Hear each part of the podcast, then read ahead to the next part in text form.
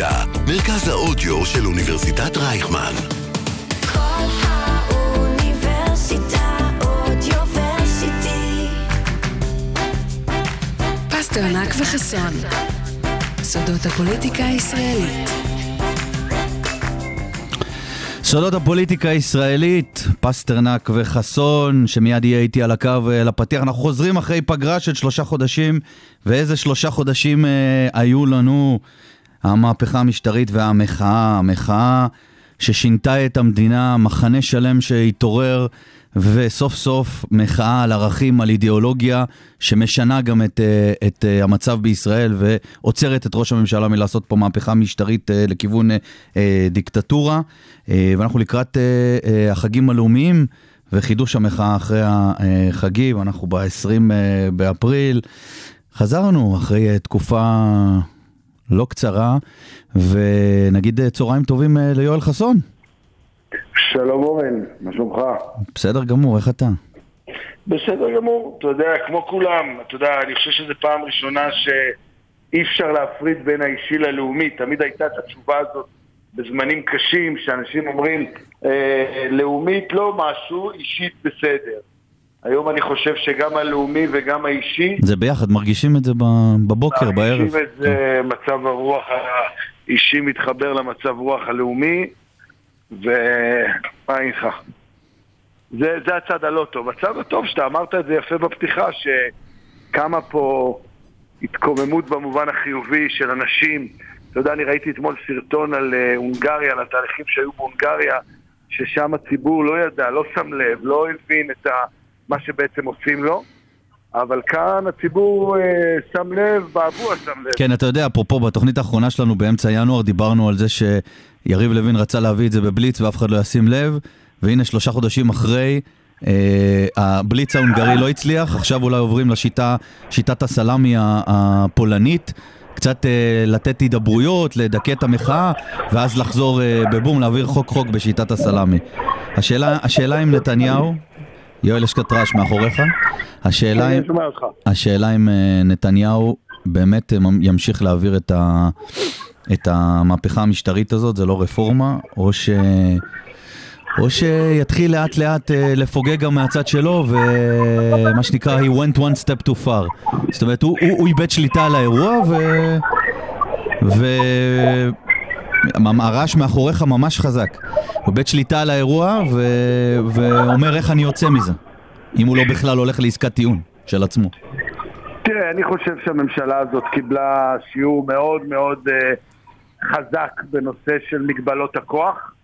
אני חושב שהממשלה הזאת מבינה היום שהיא לא יכולה לעשות דברים שאולי היא חשבה, וגם אם נסו את שיטת הסלאמי, אני לא חושב שהיא תעבוד בישראל. אני חושב שהיום הרגישות היא כל כך גבוהה לגבי כן. כל פעולה שתיעשה, שמיד יזהו אם מדובר בפעילות שהיא אנטי דמוקרטית או פעילות שבאה לשנות פה סדרי עולם.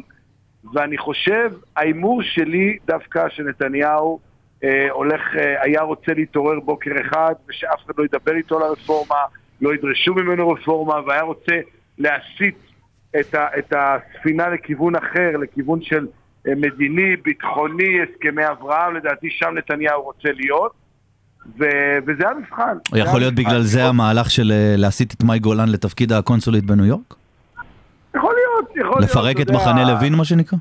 יכול להיות, זה אחת מהטענות האפשריות, יכול להיות שגם דברים אחרים, אבל אני חושב שנתניהו הבין שהמהלך הזה גרם לו אה, נזק ברמות הגבוהות ביותר שניתן ל- ל- להעריך נזק לפוליטיקאי.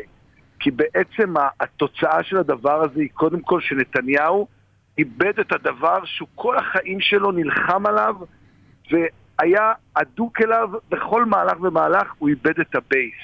הוא איבד את התמיכה בקרב הקהל אני שלו. חושב שצריך להפסיק לדבר עליו, אתה יודע, אני לא יודע עד כמה הוא רלוונטי. לדעתי עוד שנה מהיום, נתניהו הוא היסטוריה.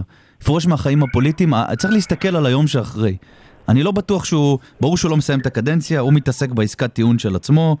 אני לא בטוח עד כמה, עד כמה הוא מאמין שהוא ממשיך. השאלה אם לא כדאי להסתכל, אה, ותראה, קרו, קרו פה דברים טובים בארבעה חודשים האחרונים. אה, מעבר לעובדה שמחאה אמיתית יצאה ושינתה פה מדיניות, היא הדבר היחיד ששינה. פתאום סוף סוף מדברים על אידיאולוגיה, על ערכים, לא ביבי, כן ביבי, לא ביבי. זאת אומרת, יהיה, יבוא מישהו מהליכוד עוד אה, שנה, עוד כמה חודשים, ותהיה פה אולי מערכת בחירות נורמלית על ערכים, על אידיאולוגיה, על ערכי מגילת העצמאות. לא? תראה, אני, אני קודם כל, אני בדעה שלך, אני חושב שאנחנו לא... זה לא טוב, אתה צריך להתנגד אליי. לא, אני לא, אנחנו לא. אני אומר לך, אנחנו אמורים אבל לתת למאזינים שלנו את הניתוחים הטובים ביותר והמושכלים ביותר. אז אני חושב, אני חושב שאפשר להגיד היום בביטחון, אני לא מסייג את עצמי אפילו, שאנחנו לא נראה את נתניהו בעוד מערכת בחירות בישראל, זה לא יקרה. מהמם. אני כן מעריך שנתניהו יעשה הכל כדי להאריך את הממשלה הזאת ואת כהונת הממשלה הזאת כמה שניתן, בין השאר כדי לתקן מורשת, בין השאר כדי לעשות דברים שהוא כן רוצה שיזכרו אותם. וצריך גם לזכור עוד משהו, נתניהו בגלל השותפים הלא צפויים שלו, הקיצוניים שהוא בעצם כרך את גורלו איתם באין ברירה או בברירה, כל אחד את זה אחרת, אה, בעצם יכולים להפתיע אותו בכל רגע ולהביא בסוף להתפרקות הממשלה. ונתניהו לא יכול להרשות לעצמו למצוא את עצמו אזרח מן השורה כשהמשפט שלו ממשיך. הוא לא יכול. ברור, הוא מחזיק את כולנו בני ערובה. לכן הוא, ב, ב, איך צייצתי לא מזמן, אמרתי בוקר אחד מתעורר, ונשמע שנתניהו חתם על עסקת טיעון. אני חושב שזה לשם... כן, גם אני. חושב. גם אם זה יקרה עוד כמה חודשים, גם אם זה יקרה עוד שנה, גם אם זה יקרה עוד שבועיים, לשם אנחנו הולכים. היום אחרי, וואו, הוא יהיה יום אה, מטורף. קודם כל, סבירות גבוהה, שאם נתניהו פורש במהלך הקדנציה, שיכולה לקום ממשלה אחרת בכנסת הזו. נכון. זה לא בהכרח אומר בחירות. מועמד אחרי מה- אחר מהליכוד, בתקווה לא יריב לוין. אה, כן, מישהו אחר אה, מהליכוד. אם באמת זה יהיה מישהו שהוא לא מהצד הקיצוני של הליכוד, זה יכול גם להקם, להביא להקמת ממשלה ממשלת אחדות, מאוד. כן. גנץ כבר מחכה על הקווים שזה יקרה. כן, לא רק גנץ אגב, גם לפיד למרות שלא בטוח עכשיו, כי- כי הוא עולה בסקרים, פתאום הוא אומר, רגע, אולי עדיף לי בחירות. כן. אני חושב, אני חושב שאם תהיה בישראל אפשרות להקים ממשלה שהיא ממשלה, אה, ממשלה אה, אחדות, רחבה, שפתאום תשים את קיצונים משני הצדדים בחוץ ו- ותהיה יותר זה, הציבור יעדיף את זה ודווקא לא יסלח להוביל לבחירות בכל מחיר. אבל אתה יודע, זה יהיה אירוע גדול, זה יהיה מפץ אדיר, זה ישחרר פקקים פוליטיים שהיו פה סגורים. שחרר הרבה דברים, שנים. שחרר חרדות של הרבה אנשים והקומפרסור ידום. יהיה פה כן, יותר רגוע וגם- אולי.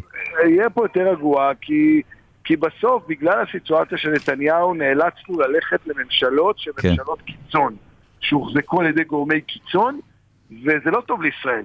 ואתה יודע, אני אגיד לך גם עוד דבר, אם אנחנו מדברים כבר, כן.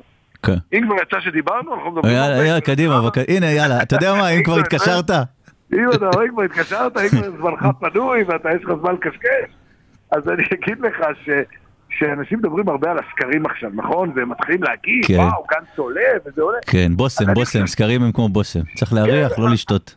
אבל אני חושב שצריך להסתכל על הסקרים האלה ממקום אחר, כי מהמקום של המנדטים לא, זה לא באמת מעניין, כי זה לא, לא קובע כלום, כי א' אין בחירות, ב' ההרכב המפלגתי בבחירות הבאות ייראה אחרת לגמרי. אבל מה זה כן אומר? מה הבחירות האלה בעיניי כן אומרות? הן אומרות שהעם רוצה להיות נגד הקיצוניות. העם רוצה משהו יותר פחות קיצוני. והוא בעצם נותן את הכוח למי שבעיניו מייצג הפוך מקיצוניות, מייצג יותר ממלכתיות ואחדות, כי הציבור היום, הממשלה הבאה שהוא היה רוצה לראות, בלי קיצוניים. כן, אין ספק שהסקרים מראים ש...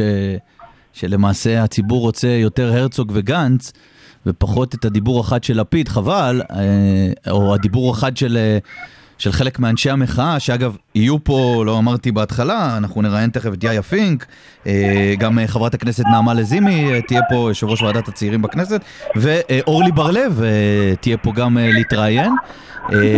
שנשמע את הצד של המחאה, שגם אנחנו חלק ממנו. אני, אתה, אתה גם נאמת בכמה מקומות, אבל אה, אה, כשאני מדבר אתה שם את הילדים מאחורה, אני מבין. כן, אני פשוט באזור המוני קצת, אבל תשמע, המחאה הזאת... רגע, רגע, אבל אני רוצה להגיד עוד משהו. אתה יודע, דיברנו על המחאה, ברור, המחאה זה הדבר הכי טוב שקרה. עוד דבר נכון. טוב, כי אנחנו לפני, אה, יום העצמאות ויום הזיכרון. דגל ישראל. אחד הדברים הכי יפים שקרו במחאה הזאת, חזרנו לצעוק תוכן לדגל. הניכוס של הימין או הימין הקיצוני של הדגל נגמר. ניכסנו מחדש את הדגל לכל העם, או למחנה, המחנה הליברלי, מחנה השמאל מרכז, תקרא לזה איך שאתה רוצה, ניכסנו בחזרה את הדגל. אנשים גאים יותר בדגל. אחד המהלכים הגאוניים של המחאה והישג ענק. קמו הכוחות הציוניים, הישראלים, אוהבי הארץ כולה, אלה שבאמת מאמינים בסיפור הציוני, בסיפור החלוצי, בסיפור הזה, למה אנחנו נמצאים נכון. כאן בכלל, בחיבור הזה של כולנו, ולא מסתכלים על מה יש לך על הראש, ואיפה אתה גר, ומאיזה עדה אתה, אלא מסתכלים על הסיפור ככולו, ועושים ההפך מהכיתוב, ההפך מהניסיונות לכתב אותנו, לעשות הוא ואנחנו והם, ולעשות את כל הדברים האלה. ואני חושב שהמחאה הזאת, שאתה יודע, אנחנו עוברים פה תקופה מאוד קשה, הרי זה משפיע על הכלכלה, משפיע על מצב הרוח, אנחנו קיבלנו פה זפטה שהיא חבל על הזמן, אבל הדבר אחד לא קיבלנו, לא קיבלנו ייאוש. כן. לא קיבלנו ייאוש, נכון. קיבלנו ישראלים שלא מוותרים, שהבינו, שהבינו שהולכים, אם נהיה ככה בשפה פשוטה, שרוצים לעקוץ אותם, והם לא אפשרו את זה. לא, הבינו הם מה לא שבן גוריון אמר פעם, אופטימיות ותקווה עם תוכניות עבודה. משם אתה מתחיל.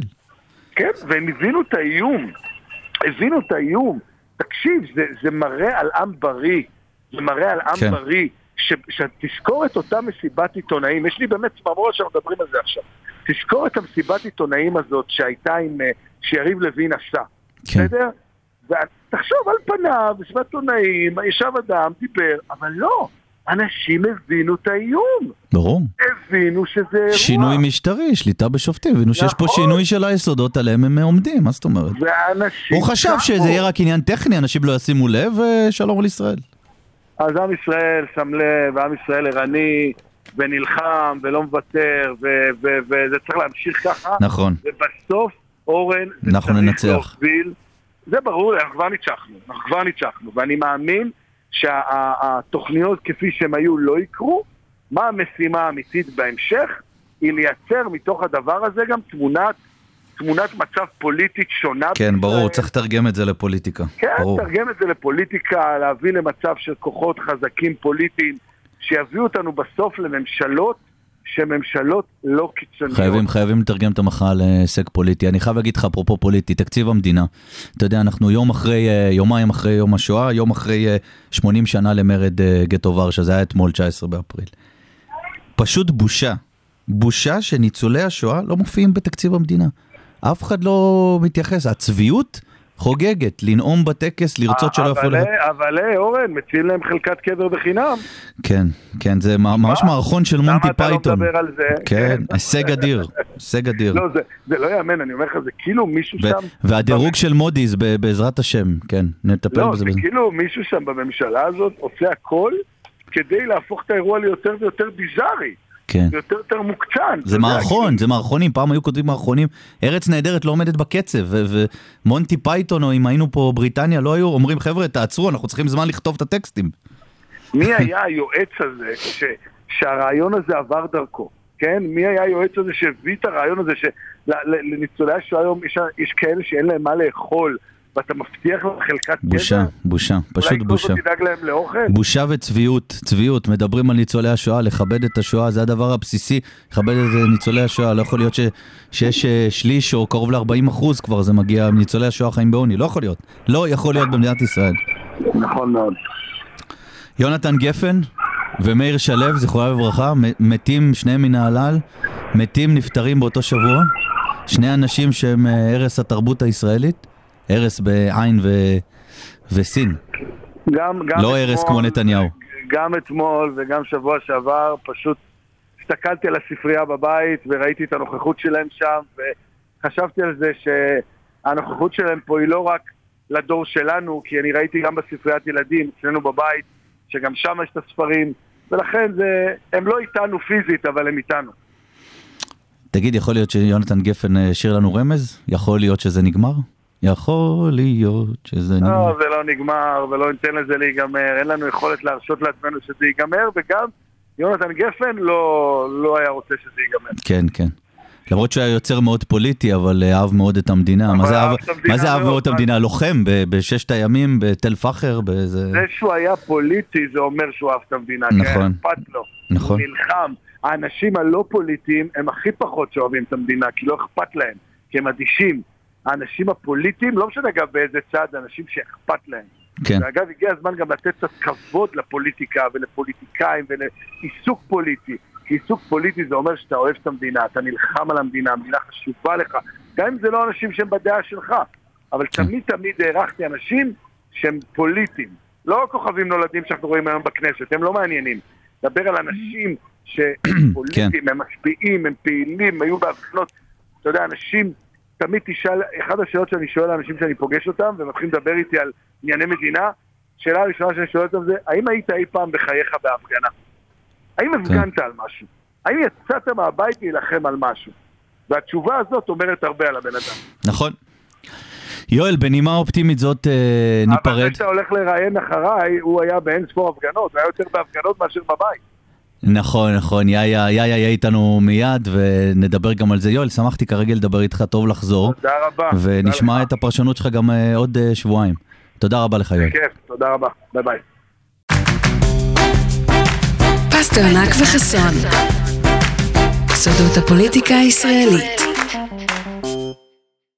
ואיתנו על הקו, יאיה פינק, ממובילי המחאה, ואיך לקרוא לך, מייצגי הציבור הדתי, ישראל שלנו, חבר טוב גם. צהריים טובים, יאיה. צהריים טובים, חבר.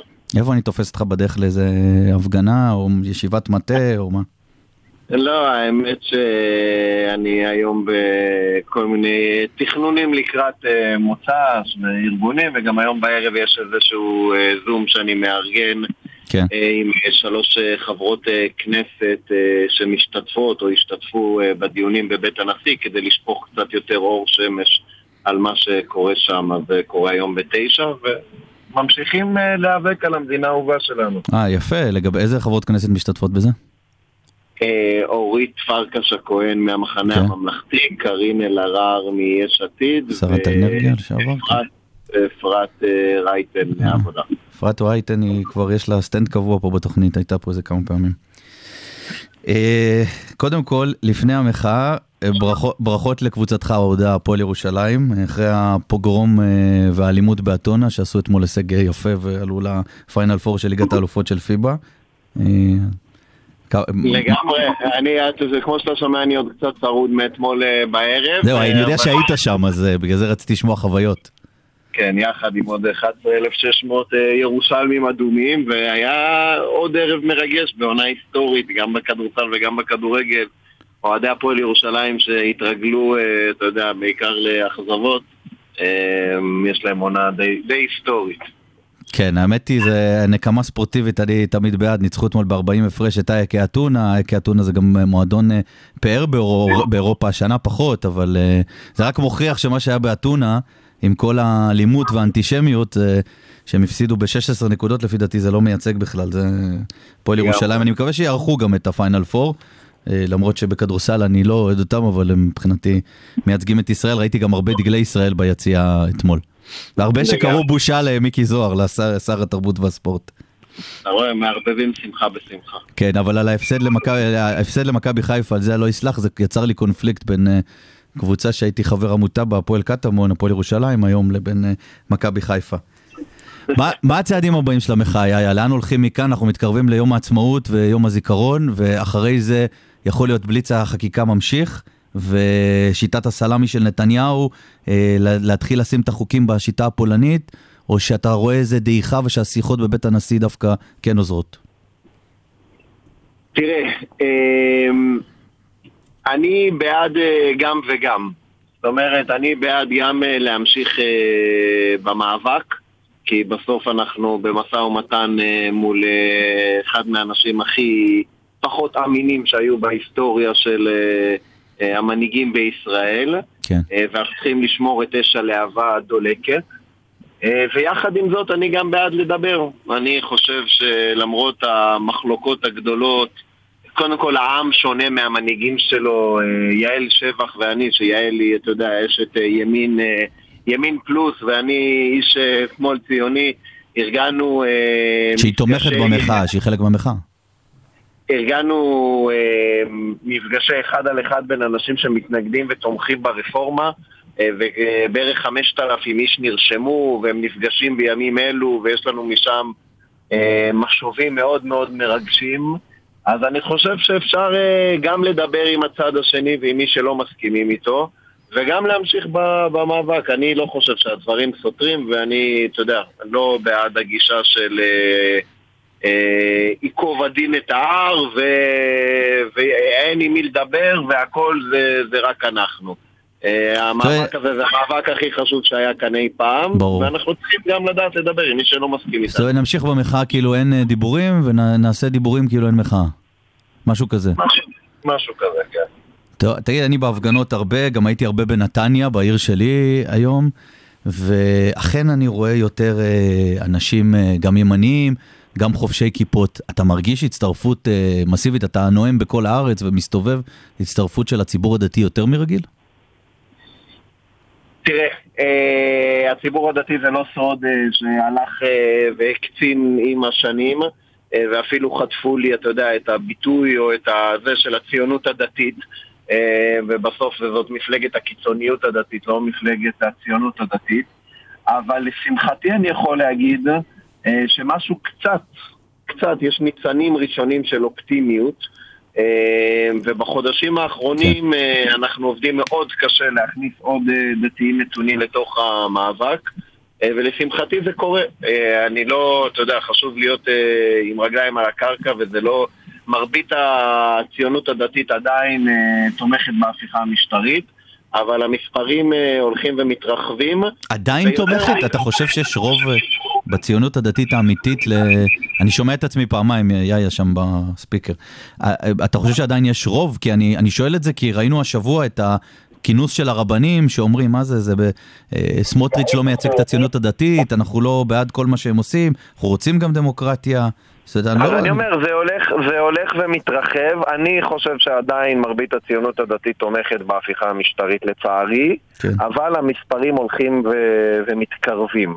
ויותר מההפיכה המשטרית, אתה יודע, הציונות הדתית פעם הייתה המקף המחבר, הוו המחבר אה, בין החלקים השונים במדינת ישראל. בין היהודית לא- לדמוקרטית, כן. נכון, היום זה לצערי ממש לא ככה, אבל גם זה, המחאה הזאת אה, הולכת ומשנה את הדבר הזה, ויותר אה, דתיים ויותר רבנים ויותר אנשי ציבור באים ואומרים, חבר'ה, זאת לא דרכה של היהדות לקרוע את העם לגזרים ולהקצין עד אה, אין קץ. אז אה, אני מקווה שהמחאה הזאת, שיש בה הרבה מאוד דברים טובים ואופטימיים, אה, יצליחו גם לפדוק את אה, חומת הקיצוניות של אה, חלק אה, מהחברה הדתית בישראל. תגיד, אה, מאה אחוז, תגיד בקפלן, בשבת בקפלן ברחבי הארץ, אוקיי, אנחנו חוזרים לריטואל של ההפגנות, אגב, אני בצפון, הפעם אני אבקר בצומת כברי, אה, בהפגנה.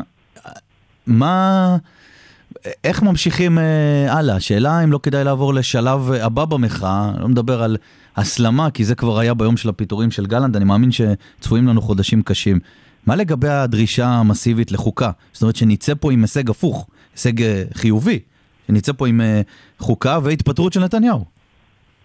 תראה, אה, אני חושב שכל משבר הוא גם הזדמנות, ובאופן כללי אני חושב שאופטימיות זאת עמדה פוליטית וייאוש זה לא תוכנית עבודה. אופטימיות זה תוכנית ואנחנו- עבודה, זה אמרתי את זה קודם בפתיח. כן, אז אני חושב שאפשר אה, מתוך המשבר הגדול שאנחנו נמצאים בו גם אה, לצאת עם, אתה יודע, אחד מהחטא הקדמון היה שלא ייצרו חוקה למדינה הזאת. ואנחנו צריכים לנצל את, ה, את המאבק הנחוש הזה כדי כן גם להעלות דרישות מצידנו, אתה יודע. ברור. אנחנו בסוף אה, חצי מהעם, קצת יותר, קצת פחות, גם אה, לנו יש אה, דרישות. נו, ברור, הדרישות הן ממגילת העצמאות. אתה לוקח פסקה אחת או שתיים ממגילת העצמאות, יש בזה את כל הבסיס לחוקה. נכון, ויש בזה גם כל הבסיס לערכים שהקמנו עליהם את המדינה הזאת. מה לגבי תרגום פוליטי של, ה, של המחאה הזאת? דיברנו על זה קודם, אה, יואל ואני. אנחנו רואים בסקרים, המחאה נעה לכיוון של גנץ, זאת אומרת, אנשים שדווקא רוצים את, ה, את המרכז, את הפשרה. השאלה אם לא צריכה לקום איזה מפלגת מחאה, או צריך לנקז את זה לכיוון של אה, חד וברור יותר, לא רק פשרה. תראה, אה, אני לא חושב שחסרות מפלגות במדינת ישראל. אה, בסוף אנחנו לא נמצאים עכשיו לקראת בחירות. אגב, אתה חבר מפלגת המשימה- העבודה עדיין? כן, אוקיי. כן. אני, המשימה שלי, שאני רוצה להשקיע בה לא מעט מאמצים אה, לאחר המאבק הנחוש הזה, וגם ובמקביל לו, זה לנסות ולהחיות את השמאל הציוני במדינת ישראל. אני לא חושב שזה הגיוני שיש מדינה שיש בה רק 50 גוונים של ימין. אה, ואני חושב שזה נכון שתהיה אלטרנטיבה אידיאולוגית אה, לימין ולימין הקיצוני, שאנחנו רואים עכשיו מה ממשלת ימין על מלא מלא עושה לנו. אה, כן. אז אתה יודע, זה בסוף, זה... כל אחד צריך אה, לקחת על עצמו משהו אחד, זה האזורים שאני רוצה להתעסק בהם. מה לגבי יום הזיכרון, כניסה של פוליטיקאים, כן או לא? לבתי הקברות כמובן. תראה, יום הזיכרון הוא יום אה, מקודש, אה, ומשפחות שכולות, אתה יודע, איבדו את הדבר היקר להם מכל, אה, והן יכולות לבחור אה, לעשות אה, מה שהן רוצות, הם שילמו את המחיר למדינה שלנו. ואם מישהו מרגיש לא בנוח, אז אתה יודע, זכותו לעשות מה שהוא רוצה. אני מקווה מאוד שיום הזיכרון יעבור בשקט. אנחנו לא מתכוונים לעשות איזה שהן מחאות או מאבקים או משהו כזה ב- ביום הזיכרון. ופוליטיקאים, אני מקווה שפעם בשנה הם יהיו חכמים, ואתה יודע, או שהם יבואו בצמדים, או שהם ידברו בצורה מאוד ממלכתית, אה, ושלא נכניס אה, עוד אה, קרע לתוך היום אתה, אתה אופטימי מדי. אתה אופטימי מדי. אני דווקא הייתי בעד הדרישה של... זה באמת משהו לגיטימי, במיוחד לאור הממשלה הזאת, של מי שלא שירת בצבא, שלא יבוא לנאום ליד קברים של חיילים. זה מבחינתי היה, במיוחד בשנה הזאת, לא תמיד, בדרך כלל זה לא הפריע לי. תראה, ומה נעשה בשנה הבאה כשתהיה ממשלת מרכז-שמאל? אז המשפחות הימניות יגידו לא לבוא? שתהיה אני- ממשלת מרכז-שמאל, אה, כן. רוב, אני חייב להגיד לך נכון שרוב ה... זה נכון שבממשלת מרכז-שמאל כולם שירתו בצבא, ובממשלת הימין על מלא רבע לא שירתו בצבא. אבל אה, בסוף אני, אני הייתי משאיר, אתה יודע, בסוף אם בן אדם אה, נבחר אה, להיות שר והוא מייצג את הממשלה, אני חושב שזה בשנים רגילות זה סביר שהוא יבוא וינאם, ואכן שנה מיוחדת ומאתגרת והממשלה הזאת קרעה את העם לגזרים, ואני חושב שהשתמטות מהצבא זה משהו שלא ייעשה. כן. אתה יודע, מצב, מצב מורכב והתשובה גם מורכבת. יאיה, משפט לסיום, איך זה לנאום בהצהרות? אני ראיתי כמה וידאוים שלך, ולפי דעתי באחת ההפגנות שנאמת הייתי. איך זה לנאום שאתה מחזיק את היד של הבן שלך? אה, בשבילם אנחנו עושים את זה, אתה יודע, ומרגש, אני הרבה שנים, אה, מי שהשתחררתי לפני, לא יודע, 15 שנה או מש- משהו כזה, אני בזירה החברתית והציבורית. כן. אה, ובסוף, אה, כמו שהסבים והסבתות וההורים שלנו נאבקו שתהיה כאן מדינה, עכשיו אנחנו צריכים להיאבק כדי שלילדים שלנו תהיה מדינה ראויה לחיות בה. יפה. יאיה פינק, תודה רבה על המילים, ונארח אותך בהמשך. תודה. תודה לך. צהריים טובים. ביי ביי. צהריים טובים. כל האוניברסיטה אודיוורסיטי. כל האוניברסיטה, מרכז האודיו של אוניברסיטת רייכמן. ואחרי יאיה פינק, איתנו על הקו חברת הכנסת נעמה לזימי, יושב ראש ועדת הצעירים בכנסת, צהריים טובים. צהריים טובים אורן, מה שלומך? ניצגתי אותך כאילו לא היית פה כבר איזה שלוש-ארבע פעמים בתוכנית. נכון, אני הקבועה. נעמה, מה עושים עם המדינה? לאן הולכת המחאה? מה... קודם כל מה שעושים במדינה זה מצילים אותה ומחזקים אותה. אה, והמחאה הזו תמשיך כל עוד יהיו מי שיאיימו באופן שיטתי אה, על הדמוקרטיה, בין אם הם עושים את זה בבת אחת ובין אם הם ינסו להעביר חוקים נקודתיים אחד אחרי השני עד שלא נזהה את המדינה יותר. אנחנו הבנו מה הם רוצים, הבנו לאן הכל הולך ואנחנו ממש לא מתכוונים, אה, אני מדברת ככה כמפגינה בעצמי וכחלק אה, את היית, מהמחאה. היית כמפגינה על איילון עם דגלים. הייתי, חטפתי מכתזיות, מה שאתה לא רוצה, ואני באמת חושבת שהמפגינים והמפגינות הם אה, שומרות ישראל ואוהבי ישראל, ואני ממש חושבת שהם מצילים את המדינה. אני אומרת את זה באמת בשיא הפתוס, אבל בשיא ההתכוונות. טוב, זו הייתה השאלה הראשונה שלי, מרגישים את זה בכנסת ההפגנות מהצד שלך, כי דיברנו עם יאיה וגם אני כמובן בהפגנות, אז אה, זה בעצם עונה על השאלה. אם הם מרגישים והחברי כנסת של הליכוד ונתניהו מרגישים את, ה, את האדמה רועדת. הם מרגישים, הם מבוהלים, אבל יותר מזה, גם אני חושבת שהצדדים היותר, אה, נקרא לזה שפויים, ושמבינים שמשהו פה כבר לא תקין, כבר רואים שחייב לעצור. וזה מה שקורה, כי יש את מי שהחליטו, לא משנה מה, לרמוס הכל, ללכת עד הסוף, גם אם, בסתר ליבם אה, חושבים שזה אה, מוגזם, אבל יש כבר את מי שהמחאה נותנת להם להבין שזה לא יכול להיות. וזה מה שבעצם הכוח של המחאה... מה- מה זה, מי זה- האנשים השפויים בליכוד, המתונים, אמור להיות כאילו דיכטר, בליכוד, כץ, ברקת, איפה הם? החרדיות, אני אוקיי. מרגישה שהם כבר באמת מבינים שהם חצו את כל הגבולות. אני גם אומרת לך יותר מדי, אני שומעת בקרב גם חברי ליכוד, שיש שיחות לפעמים פה ושם וזה, כן. שגם יש כעס על יריב לוין פתאום, שלא שמעתי את זה לפני כן, שמבינים שהוא לקח את כולם לסחרחרה והיה עם הראש בקיר וזה פגע בהם. תראה, יש מחאה, מחאה. משפיעה דעת הקהל, היא מוציאה עוד ציבורים, היא גם גורמת לנו להבין על מה החקיקה הזו, כי הרבה מהציבור שלא יצאו לפני כן, לא הבינו בדיוק את כל צבר החוקים. אתה יודע, לא כולנו מומחים במשפט חוקתי וזה בסדר. כן, דיברנו על זה קודם, לאט- שיריב לוין רצה להעביר את זה כמשהו טכני, ותוך שבועיים בינואר לגמור את הסיפור. בדיוק, כי אנשים לא מבינים, חושבים רפורמה, לא מבינים שזה בעצם הפיכה, שהמדינה תשנה פניה, כן. שישראל היהודית והדמוקרטית כבר לא תהיה דמוקרטית. אז פתאום הם מבינים את זה.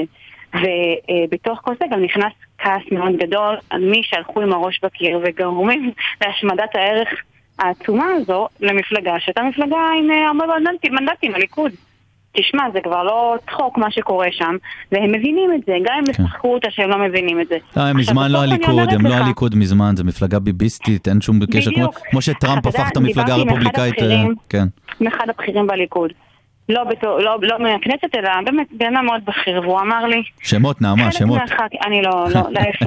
להפך, אני מאוד מעריכה את מי שמדברים ומנהלים איתי שיחות פתוחות. ו- כן. ואתה יודע, גם התפקיד שלנו הוא גם לדבר עם אנשים ולנסות כאילו גם מאחורי הקלעים לעשות מה שאפשר כדי להציל את המדינה. ואמר כן. לי, תקשיבי, חלק מהח"כים, אני, אני בכלל לא ליכוד קלאסי, אני בז להם. אנחנו מבינים מה הם עשו לתנועה שלנו. אנחנו כועסים. תדע לך שכן המחאה הזו מצליחה לחדור גם למעוזי הימין, וככל שהיא תמשיך, יותר ויותר אנשים ממעוזי הימין יגידו די, עד כאן, תפסיקו. ולכן זה הכוח הגדול של המחאה הזו. הכוח שלו לא רק בתמונות העוצמתיות וכל המפגינים שיוצאים, הכוח שלה בזה שהיא מחלחלת, שהאמת בסוף מנצחת. כן. אני באמת מאמינה בזה. אני מקווה שאני אני גם שומע יותר ויותר קולות. אפרופו להיפגש עם הצד השני, את גם נפגשת אה, אתמול, או שלשום, עם, אה, עם שר השיכון אה, גולדקנופ, אתמול, כן. אתמול, כן. אה, בנושא הדיור הציבורי. אז נכון. אולי, אולי מהצד שלו את אה, שומעת איזה חרטה, וגם אה, לשמוע על העניין של הדיור הציבורי, שגם נזנח בממשלה הזאת. תראה, אני מודה שזאת הייתה פגישה אה, מקצועית בלבד על הנושא הזה שחשוב לי. אתה מכיר את חוק זכויות הרכישה של דיירי הדיור הציבורי, מה שאנחנו גם מכירים כחוק רן כהן. הם אה, פשוט ביטלו אותו. וזה דבר שלא לא הסכמתי שיעבור כמו או- אולי תסבירי לא למאזינים עשינו. מה מדובר, אני חושב שפחות מכירים את זה. בעצם- בדיוק. אז בעצם אה, דיירי הדיור הציבורי לאחר כמה שנים בדירה ניתנת להם זכות לקנות את הדירה באיזושהי הנחה. כן.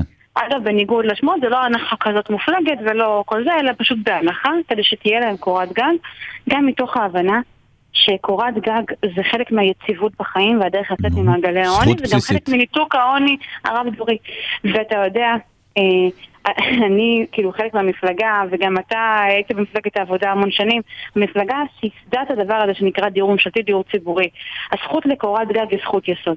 הביטול הזה היה לי קשה מאוד. והעליתי את החוק הזה למליאה, ובמשא המתן עם ההבנות להוריד את החוק, הבטיחו כן. לי שנבחן אותו יחד עם משרד השיכון, ואני באמת מברכת על הפגישה שהייתה אתמול, שהייתה פגישה טובה, יש לומר, ושגם נראה שהתקדמנו בה. אבל אני כבר למודת ניסיון, ואני אומרת, אני אתן את הקרדיט לשר, ואני מברכת על הפגישה הזו.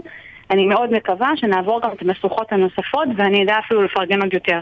אני חושבת שהחוק הזה, אסור שהוא ייעלם מספר החוקים, וחייב להחזיר אותו.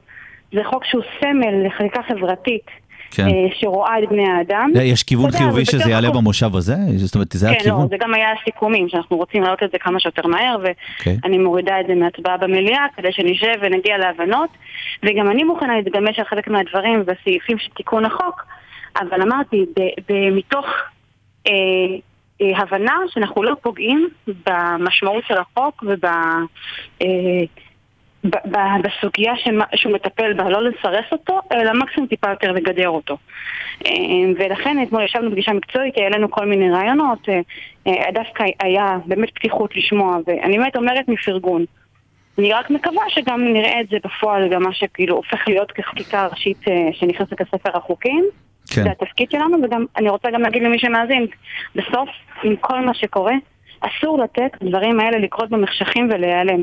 לכן גם אם אני אצא כל שבוע להפגין ויעשה כל מה שאפשר כדי למנוע בכנסת את ההפיכה הזו, אני חייבת גם לדאוג לציבור שבסופו של דבר אם לא נראה אותו, אף אחד לא יראה אותו. גנבת לי את המילים מהפה, כי בדיוק על זה יאיה דיבר, ואני הגדרתי את זה כמו חייבים להמשיך דיבורים כאילו אין מחאה, ולהמשיך את המחאה בכוח כאילו אין דיבורים, ואת מיישמת את זה הלכה למעשה במה, ש... תודה. ב- במה שאמרת.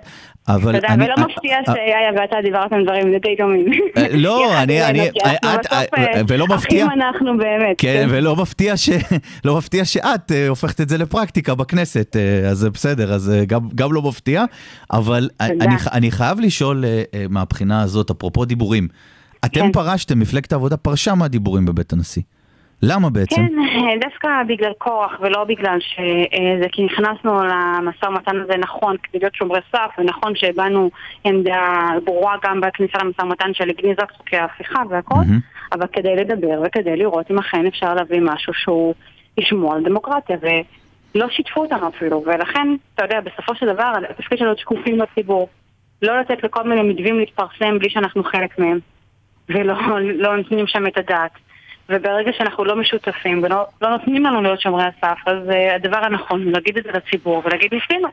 את שלמה עם ההחלטה של אה, יושבת הראש ל- שלך אה, לפרוש מהשיחות? תראה, אני, אני מאוד הייתי בעד להיכנס לשיחות האלה. כן. כי אני חושבת שהקול שלנו שם הוא מאוד מאוד חשוב. הכל, ממגילת הזכויות ועד ל- לשמור שלא יתפשרו לנו על הדמוקרטיה והכל. אה, אבל העמדה הזאת היא מורכבת כי ברגע שבאמת לא נתנו לנו להיכנס בעצם, והכל נעשה לא בשקיפות, ואפילו אה, להשתמש בנו כאיזה עלה תאנה כשאנחנו בכלל לא משותפים, זה מאוד מאוד בעייתי. אני מצרה על זה, כי אני חושבת שיכול להיות אחרת, אבל להגיד לך אה, האם אני חושבת החלטה נכונה לא נכונה, אין לי הכי עמדה בגלל המצב שנוצר. בכל סיטואציה אה, אחרת... נעמה, תמיד יש לך. עמדה, לא יכול להיות.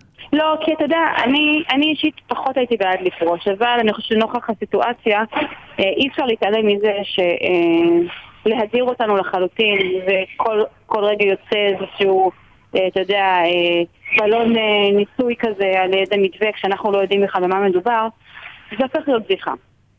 ולכן אני גם אה, יכולה להבין את הגישה הזו, וזה חבל פשוט, כי בוודאי שהעמדה שלנו שם היא עמדה מאוד מאוד חשובה.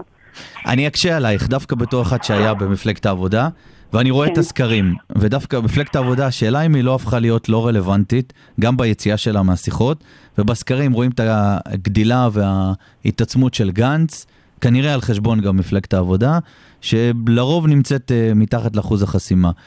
עכשיו השאלה אם לא צריך לעשות שינוי כיוון, כי המטרה גם של מפלגת העבודה היא לא רק לעבור את אחוז החסימה, היא להיות מפלגה מרכזית, מפלגה עם דו-ספרתי של מנדטים במדינת נכון. ישראל, אז איך עושים את נכון. השינוי כיוון הזה? את הטוויסט? אז קודם כל לגבי זה שהמפלגה חייבת שינוי כיוון ולהרים את עצמה, אנחנו כנראה נסכים. וגם המפלגה נמצאת אוקיי. באיזשהו שפל וגם ש- שפל שהוא גם דיסוננס, כי אנחנו ח"כים שעובדים ממש טוב, ויש לנו הערכה מטורפת ציבורית על העשייה הפרלמנטרית, אני אומרת לך את זה כי אני יודעת גם מה חושבים על יתר חבריי בסיעה, כן. שעושים עבודה מדהימה. ולצד זאת, זה לא בא לידי ביטוי, וזה מצב גם שהוא מתסכל, וגם שהוא מחייב לא רק חשבון נפש, אלא מעשה. אה, אני חושבת שאנחנו בסוף נתכנס בזמן הקרוב ונחליט אה, לאן פנינו הולכות אה, בהקשר הזה של מעשה. בחירת יושב ראש. חדש? זה יכול להיות גם יושב ראש וגם אה, אה, אה, חיבור כבר כרגע וגם דברים נוספים, כל מיני דברים שצריכים להיות על השולחן ולעשות מעשה. ואי אפשר לדחות את הקץ, כי המצב הוא מצב שגם מחייב אותנו. אתה יודע, יש מצד אחד הצורך להיזהר בגלל שהסיטואציה הלאומית קשה, וצריך לעשות קודם כל במדינה. ומצד שני, ההבנה שאם אין מפלגת העבודה בנוף, זה גם לא טוב למדינה. המפלגה הסוציאל דמוקרטית, השמאל הציוני היחידי בישראל, המפלגה הדמוקרטית במחנה היחידה ב- ב- כן. במחנה שלנו. זה לא דבר שאנחנו רוצים לאבד אותו. נעמה, אני שומע, גם- אני שומע בין השורות שכמובן שאת רוצה בחירות ליושב ראש, ואולי את תתמודדי בעצמך? קודם כל לגבי בחירות ליו"ר, אני חושבת שזה משהו שצריך לראות באיזה קונסטלציה, האם, האם בחירות ליו"ר או האם קונסטלציה אחרת של איזה מצב אחר שיוכל לאפשר התנהלות אה, אחרת. אז כמו? אני אומרת, כמו, אתה יודע, זה כל מיני דברים שמונחים על השולחן וצריך לחשוב לבחון אותם. לגבי האם יהיה בחירות ליו"ר, האם אני אתמודד, הד- הדבר הזה יישקל, אני לא, לא שוללת את זה. אבל אני גם לא אומרת לך שזה פה איזה הכרזה. כי אני חושבת שצריך לשים לב מה נכון שיקרה באותו רגע ומה... לא, זה מצוין שתכריזי בתוכנית שלי, זה יעלה את הרייטינג, זה מצוין. כן. אז אם אני, אז אם אה, זה יהיה חיובי, אני ארים לך טלפון, תעלה אותי שוב לסידור ונעשה את זה כמו שצריך. סבבה, אה, נעמה, יפה, אוקיי, רשמתי, סגור. אה, משפט לסיום, אנחנו שבוע הבא ביום הזיכרון ויום העצמאות בצל המחאה. נכון, אני, אני דווקא רוצה אה, להגיד קודם כל שמה שקורה היום על רקע יום הזיכרון אה, הוא קשה וכואב, ברור. אבל גם צריך לזכור שבסוף אה, מי שנפלו על המדינה, נלחמו על המדינה ויעשו כל למענה, אה, עושים את זה למען ישראל היהודית והדמוקרטית, למען ישראל הליברלית, למען ישראל החומלת, למען ישראל של כולם.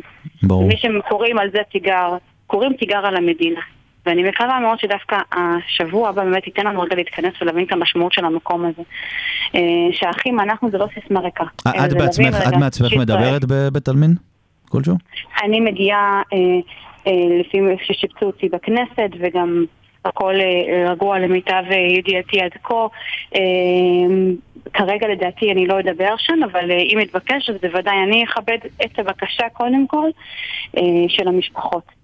אין שום דבר שיותר חשוב מלכבד אותם ביום הזה. אני לא דווקא בעד הגישה של אנחנו- צמדים, אני בעד הגישה של צמדים, אחד מהאופוזיציה, אחד מהקואליציה. אגב, אני בדקתי את זה, ניסינו לבדוק, אבל זה, המשמעות היא מי לא הולך לאן. כי אם אנחנו התחייבנו, הצד השני צריך גם אה, זה.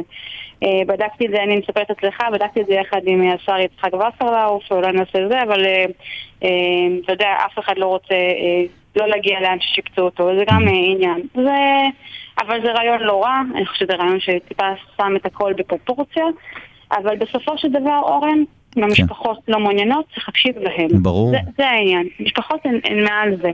ושום ממלכתיות לא מכסה על הכאב שלהם. וצריך לזכור את זה. אין- ממש. אין ספק. טוב, אה, נעמה, כרגיל טוב לארח אותך, אה, תודה רבה על המילים. ושיהיה חג עצמאות שמח. תודה רבה נעמה תודה, לזימי. תודה אורן, גם לך. תודה. ביי, להתראות. ביי ביי. להתראות. פסטרנק וחסון. סודות הפוליטיקה הישראלית. ואיתנו על הקו אורלי בר-לב, שאני מכיר אותה שנים, אה, אני לא יודע אם היא תרשה לי להשתמש במובילות המחאה, היא עיתונאית חופשית ואשת אשת חיל ולוחמת אמיצה, צהריים טובים. אהלן אורן, אני לא מאמינה כמה זמן לא דיברנו ולא, ולא נפגשנו באיזושהי הפגנה. למרות שלדעתי היינו בהרבה הפגנות בקפלן במרחק של גג בטוחה, 100 מטר אחד בטוחה. מהשני ולא, כן. אני בטוחה. מה שלומך קודם כל, בימים האלה? אני אגיד לך שאני מאוד אה, מתרגשת לראות את העם שלנו קם ונלחם כמו שלא ראינו אף פעם. כן. ולמרות שאנחנו נמצאים בתקופה מאוד אה, אה, מדאיגה ומטרידה עם אה, יוזמות אה, אפלות לשנות את ה-DNA הדמוקרטי של המדינה, אה, הדבר הזה לא עובר בשקט, וההתעוררות האזרחית היא מפעימה ו... והיא לא רק התקווה כקלישאה, אלא גם ברמה הכי פרקטית והכי מעשית.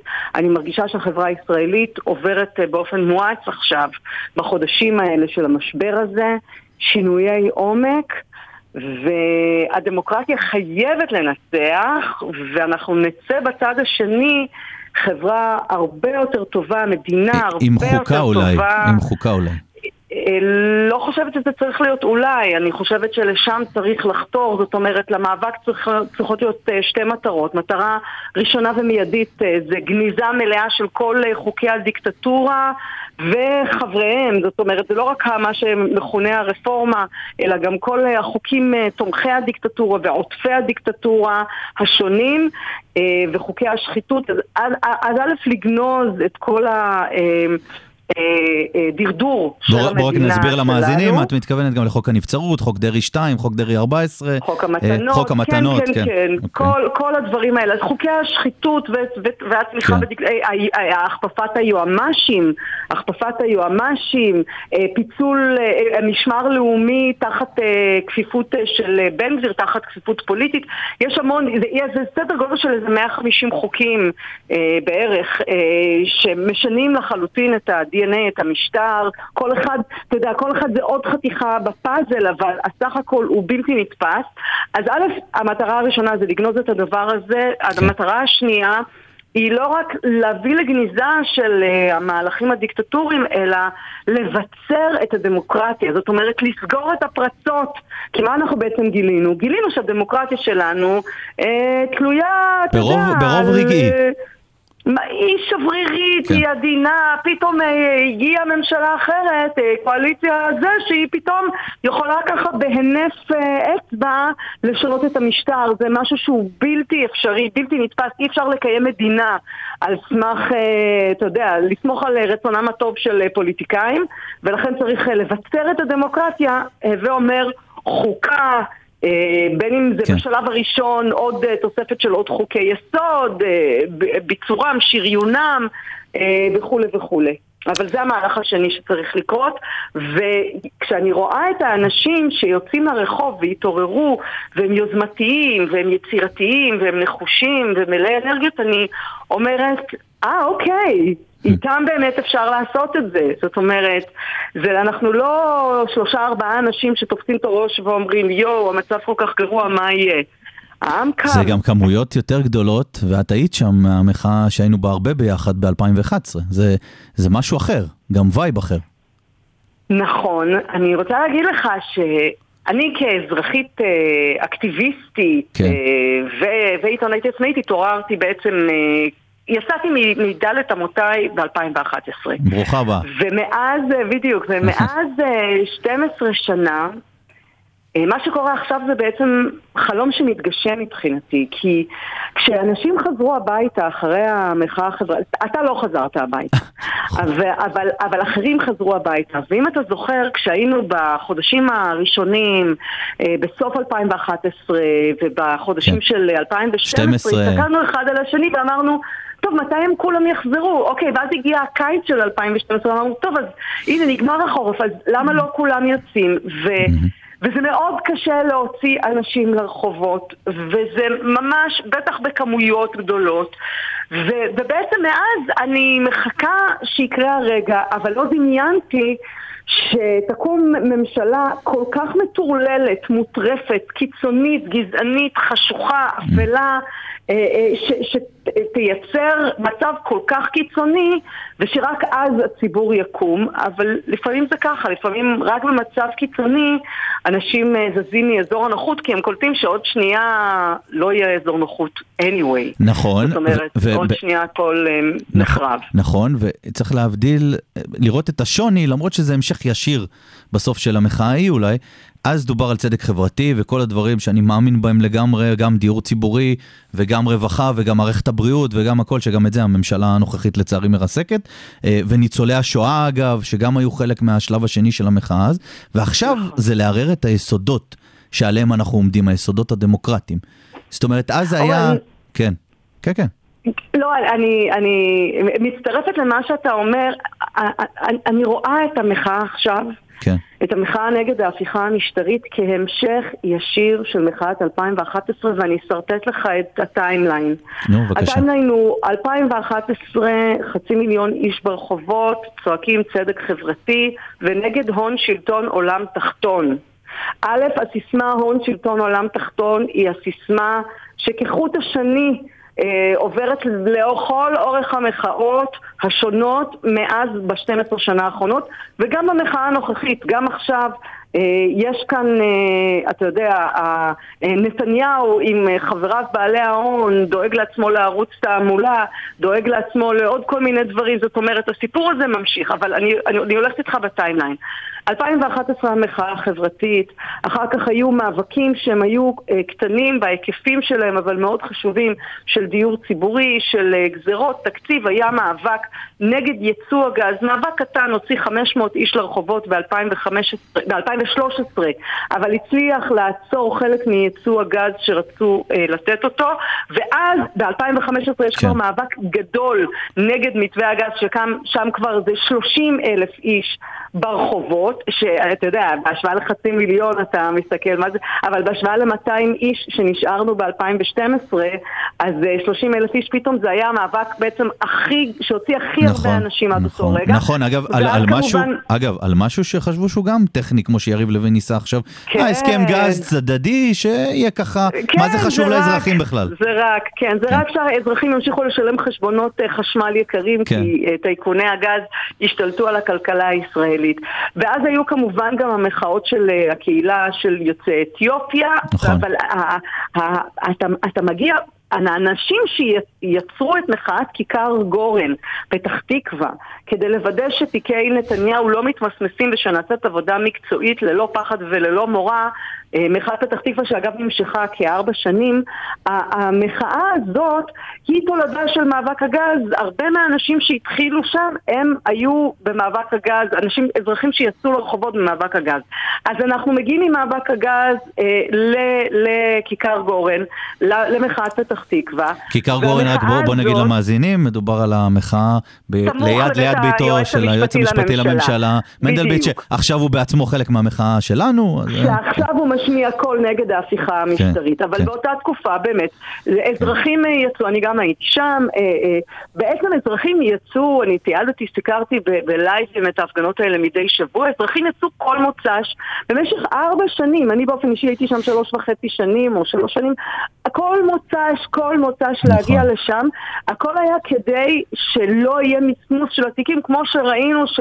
כאשר יש תיקים נגד בכירים, הרבה פעמים למי שיש כוח איכשהו, פתאום דברים, עדים נעלמים, תיקים נסגרים, דברים פתאום נכון. מתמסמסים. אגב, רגע, משהו חשוב. המחאה בכיכר גורן הייתה מחאה שהרבה, והייתי כמה פעמים בכיכר גורן, המחאה שם... מחאה של הרבה מדור, אה, נקרא לזה, ההורים שלנו, הצטרפו. כן, או לא רציתי להגיד את זה, לא רציתי להגיד את זה. כן. הם קראו לעצמם אז ככה, אני לא להבדיל. רגע, רגע, אני אקשר את זה עכשיו, להבדיל, עכשיו יש הצטרפות מסיבית. נפלתם על הדור הלא נכון, זה לא סתם נאמר. המון צעירים, אני רואה את זה בנתניה בעיקר, שאני נמצא, ובקפלן, אה, המון צעירים, אה, לא לדבר על העובדה שהרבה דתיים מצטרפים כבר מהימין, וזה נהיה קונצנזוס, אה, המחאה הזאת, רואים את זה גם בסקרים, אבל הצטרפות של הרבה צעירים, אגב, זה נותן בי הכי הרבה תקווה, לא שאני כזה זקן, אבל הצטרפות של הרבה, גם בני נוער, ואנשים שאומרים, בואנה, אני יודע מה זה דמוקרטיה, לא מוכן לחיות במדינה שהיא לא דמוקרטית. בדיוק. אבל אתה דיל- דילגת בסיפור על שלב אחד חשוב. מה, אחרי שלנתניהו היו תיקים? של- כן. לא, אחרי החטיארים של כיכר גורן, כן. מחאת כיכר גורן הייתה בעצם התשתית האזרחית, הבסיס בהמשך ל... אם אתה זוכר, היה את שיירות הדגלים השחורים בתקופת הקורונה נגד כן, הכניסה של מחאת בלפור. מחאת בלפור. ואז מחאת בלפור, המעצר של אמיר השכל וכולי. עכשיו, במחאת בלפור היא גם התחילה באמת מהדור הוותיק, ש... עכשיו, למה הדור הוותיק בכלל יצא להפגין? כי הדור הוותיק יודע על מה קמה המדינה, הדור הוותיק יודע, גם לחם את המלחמות ולא רוצה לראות את המדינה משנה את פניה ללא היכר. הדור הוותיק לא מוכן לשתוק. אבל במחאת בלפור הצעירים הצטרפו, ואם אתה זוכר, מחאת בלפור הייתה אמנם הרבה יותר קטנה בהיקפים שלה, כן. היא הגיעה בשיא נגיד ל-60 אלף איש, היא כמובן שטפה את המדינה, סליחה, ל-300 אלף איש, כשהיה את הסגרים, כשנתניהו עשה את הסגר של קילומטר, לא כן. לזוז אה, אלף איזה מטר מהבית. קילומטר? 100 מטר היה בהתחלה, מה את לא, לא, מדברת? לא, אלף, אלף מטר, אלף, לא, אסור, אתה יכול להיות עד פתח היישוב שלך, מבחינת הפגנה. אז אז זה הגיע ל-300 אלף איש ברחובות, אבל כן. פרוסים בכל הארץ. נכון. היום אנחנו כבר הגענו בשיא אה, ל-700 אלף איש ברחובות. זאת אומרת, מחאת בלפור הייתה התשתית למחאה הזאת, בטח התשתית האזרחית מבחינת קבוצות וארגונים, אבל צריך להגיד, הגיעו מלא אנשים חדשים וטוב שכך, הגיעו קבוצות חדשות, קמו קבוצות חדשות, נוצרו קבוצות חדשות, זאת אומרת, זאת מחאה אחרת, זאת מחאה שהיא...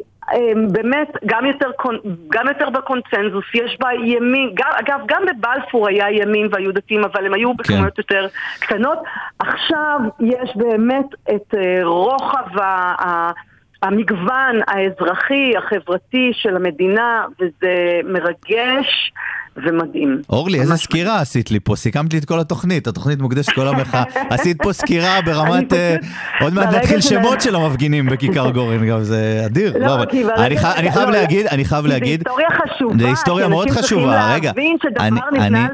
אני- חייב להגיד, וראיינתי את יאיה בהתחלה, ויאיה פינק גם יש לו פשן, אבל לשמוע אותך מדברת על מחאות, זה כמו אה, לשמוע אותי מדבר על אה, מכבי חיפה ב- בזמן משחק ב- מבחינת, אה, לא יודע מה, או נבחרת ישראל בזה, או בימים של 2011, אז זה באמת הרבה פשן, ואני חייב להגיד ככה לקראת סיום, משהו אורלי, אני ראיתי לפני כמה ימים סרטון שלך, את היית הראשונה ב-2019 באיזה ראיון באולפן טלוויזיה שהשתמשת במונח נתניהו יתחיל עם חקיקה, אומרת עוד כמה ימים, ואז מהפכה משטרית.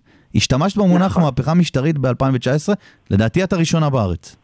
נכון, זה נכון. אני הזהרתי ב-2019... שאף אחד בכלל לא ידע מה זה נכון. בג"ץ ופסקת אף אחד התגברות. לא ידע שמה שעומד להיות פה זה שינוי משטרי ושנתניהו מכוון לזה. אני מזהירה מאז 2019, כן. לדעתי התוכנית טלוויזיה, הרעיון שאתה ראית זה מיוני 2019. אני כבר עוד כמה חודשים לפני, ממש סביב הבחירות של מועד א', אה, כבר אה, התחלתי להזהיר מפני הצעדים שנתניהו רוצה לעשות, אה, צעדים אנטי דמוקרטיים לייסוד כוח בלתי מוגבל, דיקטטורה, הכל אגב זה מתחיל ברצון שלו כן. להימלט ממשפט. אה, והוא, והוא, והוא לא מצא את מי שייתן לו את זה, אז הוא הלך והביא את הקיצוניים ביותר שהם מהאינטרסים שלהם רוצים לייצר אה, כוח בלתי מוגבל לעצמם, וככה הגענו לנקודה הזאת או. בזמן, אבל שוב, כן. אורלי, אני חייב לארח אותך עוד. אני חייב לארח אותך עוד, יש לי כל כך הרבה דברים לדבר איתך. בשמחה. שיהיה לך חג עצמאות שמח, אני מניח שאת תהיי בקפלן אה, שבוע הבא. ו- בקפלן ובשידור חי כמובן, אה, מי שלא יוכל להיות, אה, כי אני כ- כמובן ממליצה לכולם לצאת לרחובות ולממש את ה... את הקריאה הדמוקרטית, אבל מי שלא יוכל, לא יוכל להגיע, אז אני גם כמובן מעבירה הכל בשידור חי, אז מוזמנים לצפות. אורלי בר-לב, תענוג לדבר איתך, ואנחנו נארח אותך עוד בהמשך. תודה רבה, צהריים טובים. תודה אורן, היה תענוג להתראות. חג שמח. ואחרי אורלי בר-לב, אה, איתנו על הקו אה, אור שיינר אה, זוהר, שהחל מהתוכנית הבאה יגיש פה פינה, תוכנית פינה מיוחדת, הפינה הבינלאומית. אור, צהריים טובים. צהריים טובים אורן. על מה, על מה נדבר בפינה הזאת שבפעם הבאה תגיש, אותי, תגיש איתי פה באולפן, עכשיו אנחנו תופסים אותך במילואים?